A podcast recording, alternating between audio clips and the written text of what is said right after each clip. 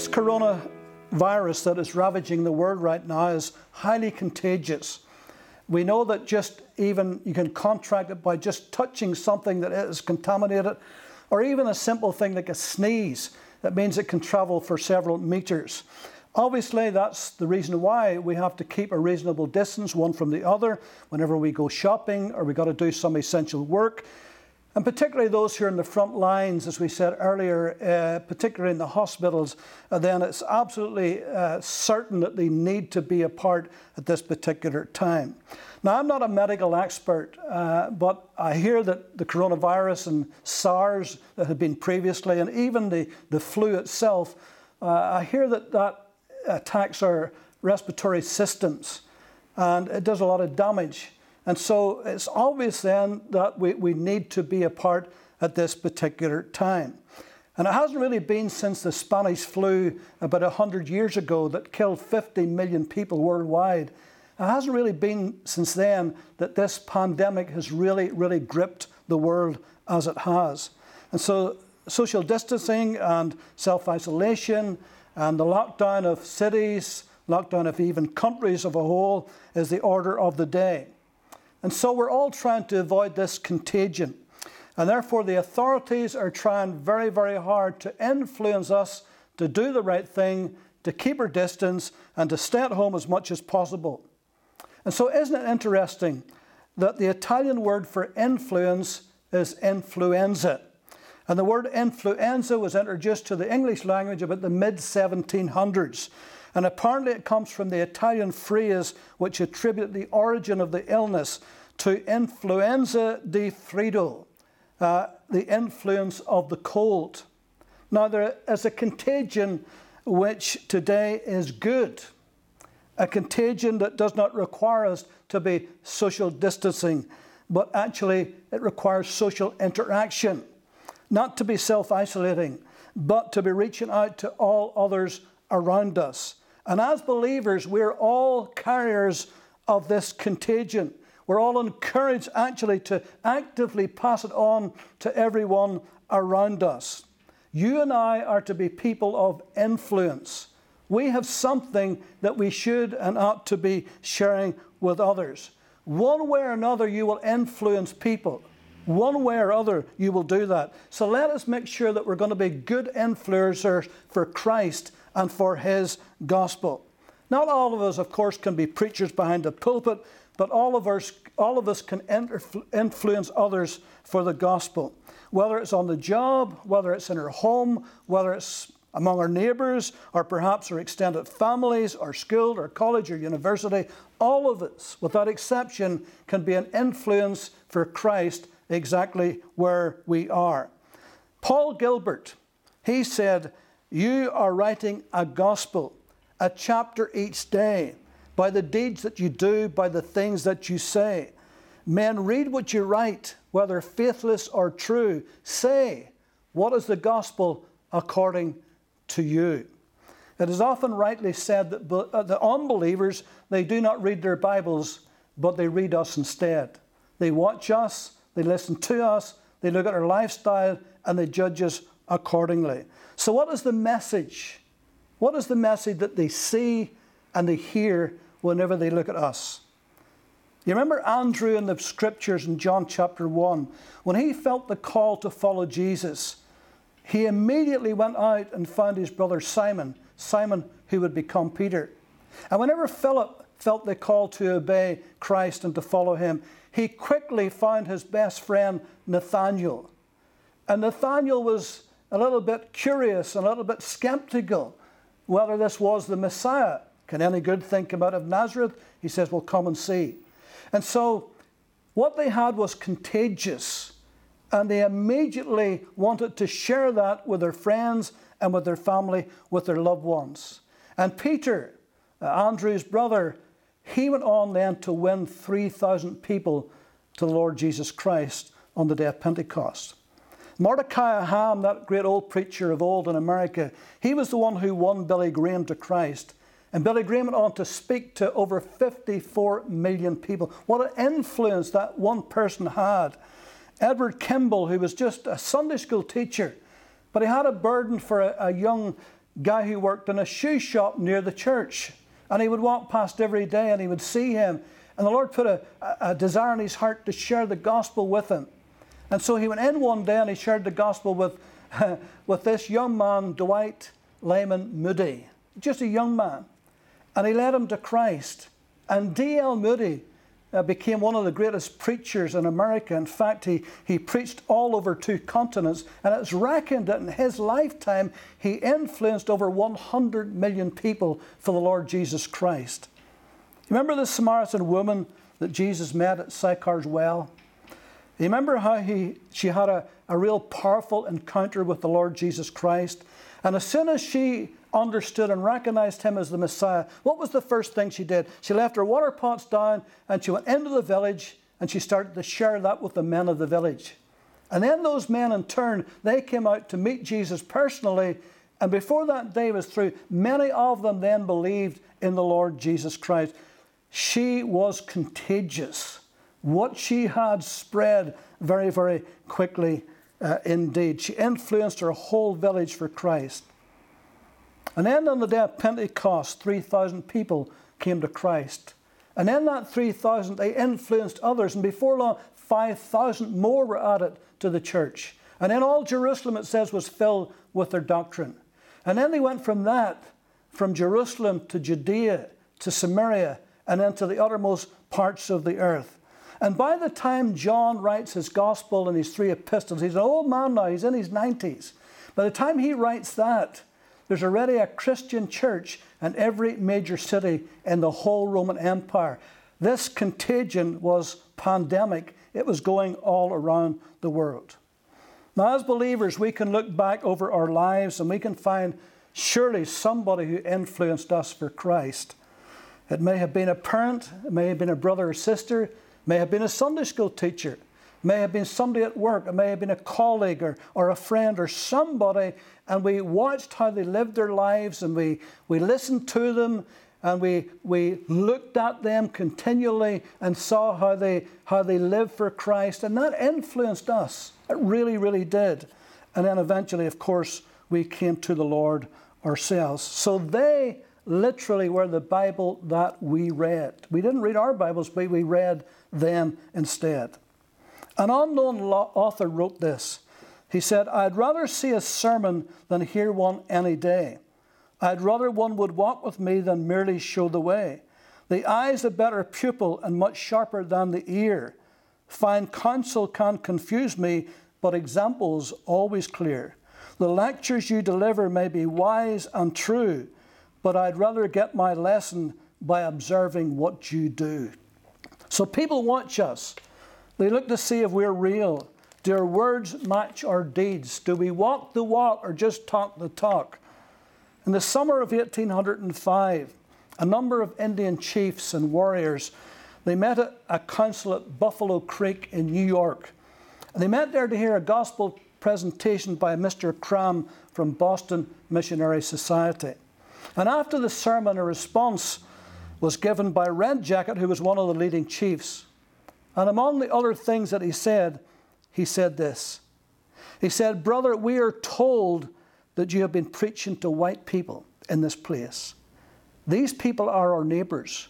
We are acquainted with them. And we will wait a little while and see what difference your effect, see the effect your preaching has made upon them.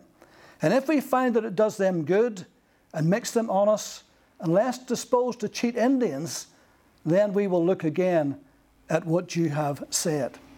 They simply wanted to know does this message change lives? Does it really make a difference in people's lives?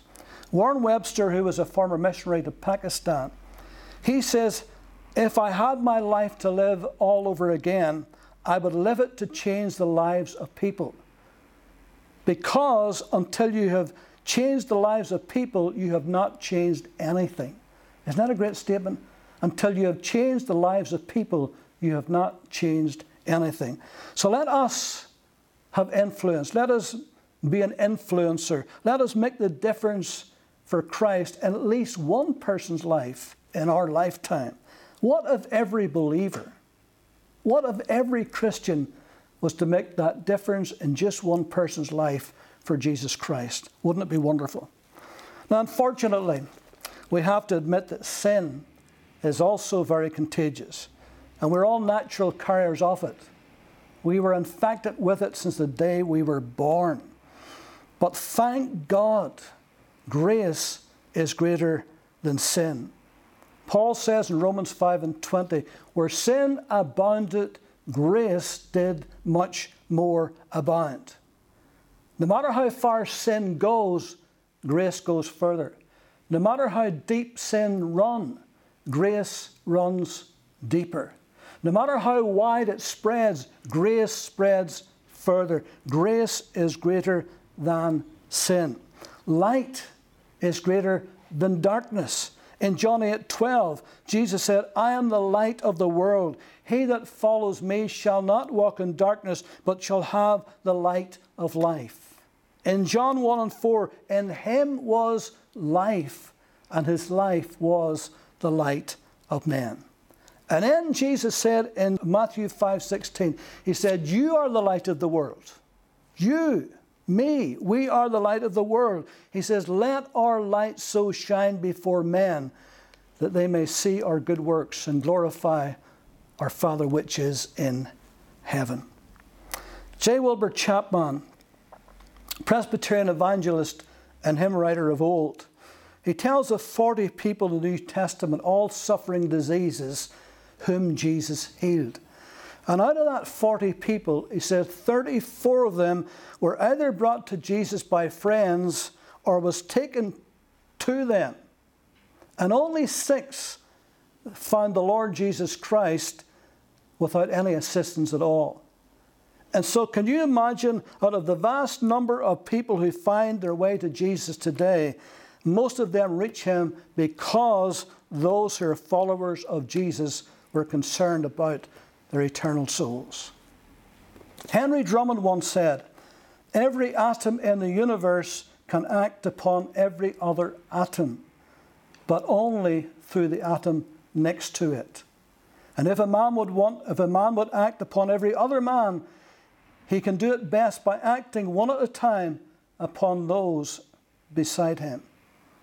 And so, if everybody just reaches somebody within our circle, it's amazing the difference that would make for the gospel. Each and every one of us has got a sphere of influence. Now, I and others like me, we can stand behind a pulpit, we can stand out on a, on a church street, uh, stand out in a street corner, we can stand outside this church door and preach the gospel if we desired to. We can do that. But I can't go into your office and witness for Christ. I can't go into your business and preach to your workers. That's your sphere of influence, not mine.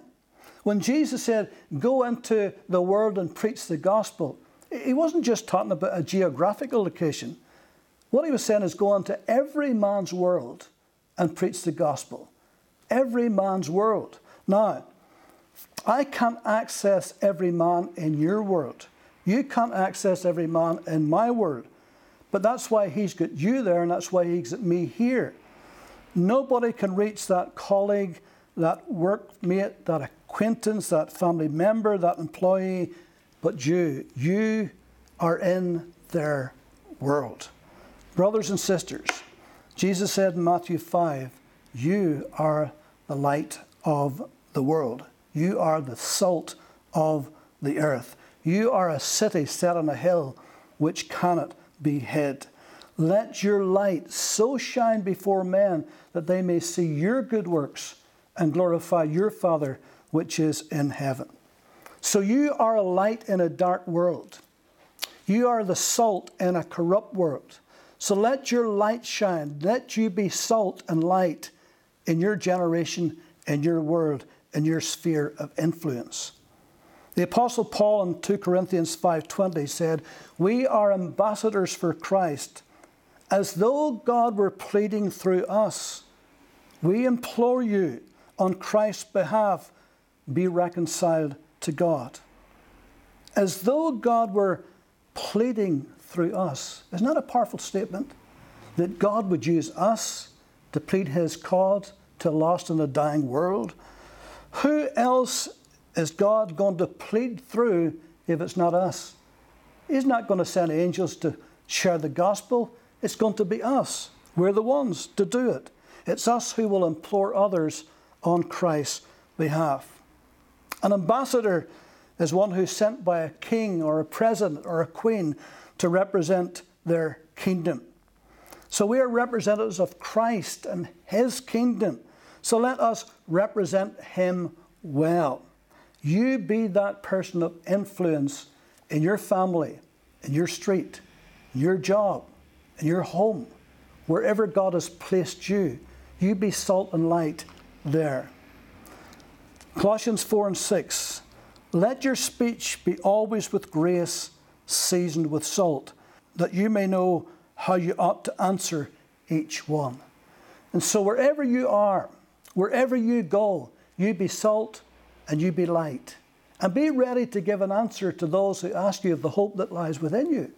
Because at some point, if you truly are salt and light, somebody will be watching, they'll be listening, and at some point, given the right opportunity, and if you pray for them, then the Holy Spirit will speak to their hearts and draw them to you that you may be able to share the wonderful gospel of our Lord Jesus Christ.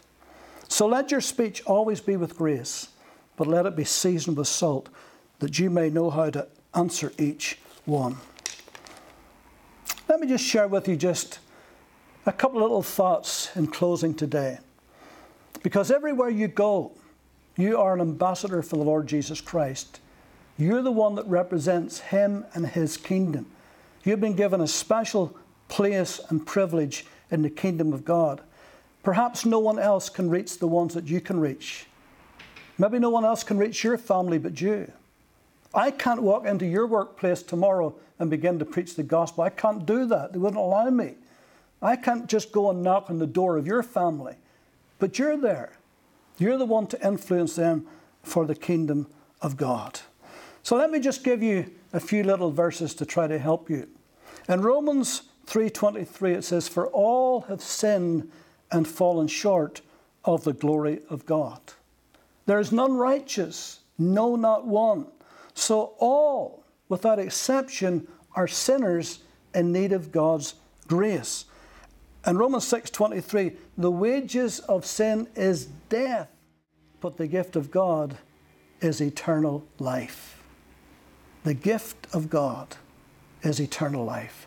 This is a gift that we're reaching out to our loved ones, to our friends, to our neighbours, to our families, to those in the street, to those whom we're in contact with, to those whom we work beside. This is a wonderful gift that God has put into our hands to be able to reach out to others. Romans 5 and 8. But God demonstrates his love for us in this that while we were yet sinners, Christ died for us.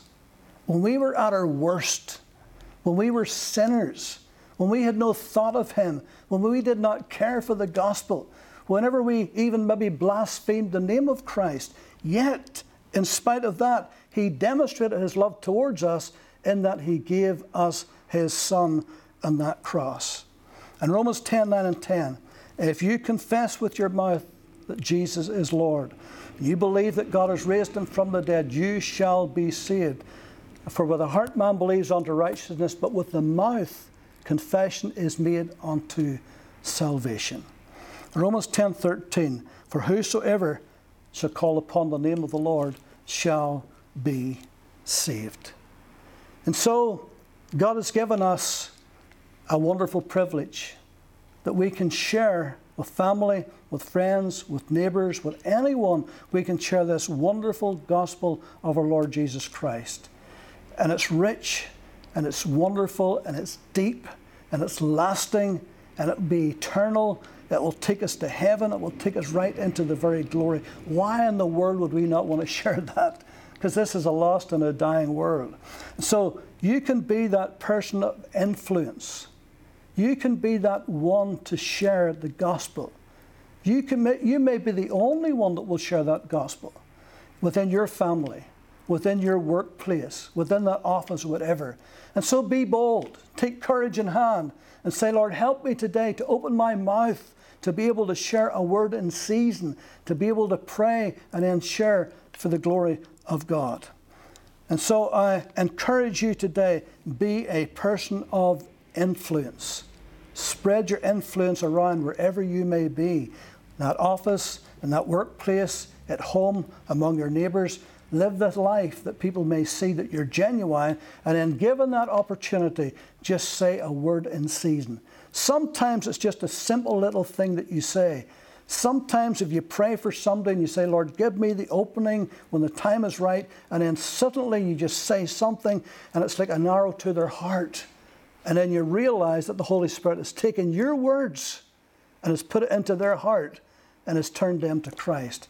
It's a wonderful thing to lead somebody else to the Lord Jesus. So let in this time of isolation, in this time of, of trouble in our land and indeed around the world, let us be lights. Let us be a witness.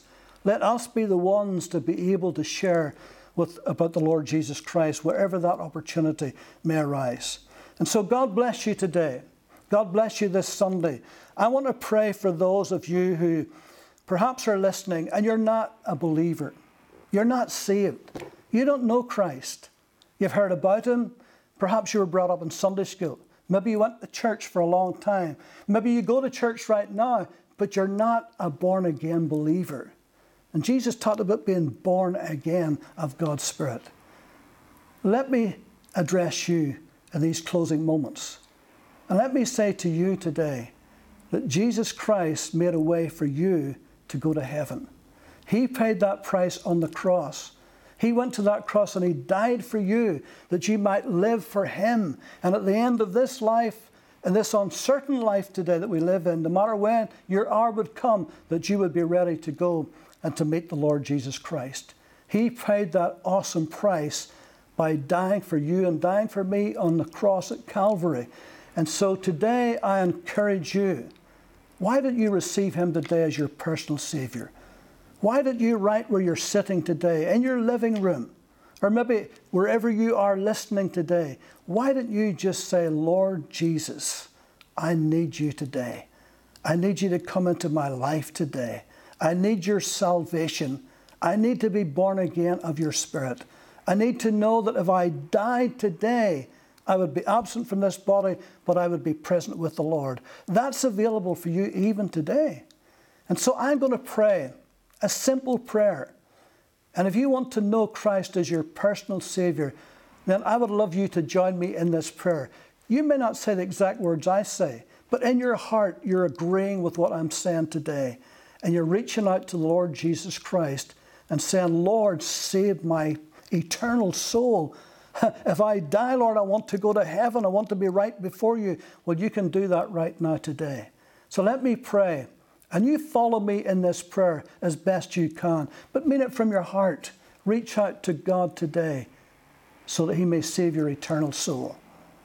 Dear Lord Jesus, I come to you right now. And I thank you that you went to that cross to die for me, to forgive me for all of my sins, and to give me a new life. So I ask you, Lord Jesus, forgive me, forgive all of my sins and take my life and cleanse me and give me a new life. Give me the life that you have died on the cross to give to me. Impart that to me today by your Holy Spirit. Come into my life today. Come in to stay, Lord Jesus. Give me your life. Impart it right now. I ask you humbly to save my eternal soul today, right now. And I ask this in the name of the Lord Jesus Christ, who loves me and who gave himself for me. Amen. If you prayed that prayer, why, why didn't you contact us? Why didn't you phone us or write in and just say, Pastor, I prayed that prayer today. Is there any way you can help me? Perhaps we can send you some literature just to help you on your way. And then, whenever church resumes again, when everybody comes together, why didn't you go to a church a Bible, a Bible believing church, one that believes the gospel, and go to that and get stuck in there and stay there and be built up in your spiritual faith. And so, we're going to finish with our, our final song, and Johnny's going to lead us in this. And then, God willing, hopefully, God willing, we'll see you all again next week. But meantime, why don't you keep praying and believing and trusting for your family and your friends to come to the Lord Jesus Christ and for them to give their lives over to Christ and so that they may love Him and serve Him, so that we're ready when the hour comes that we're ready to go to be with Him in glory.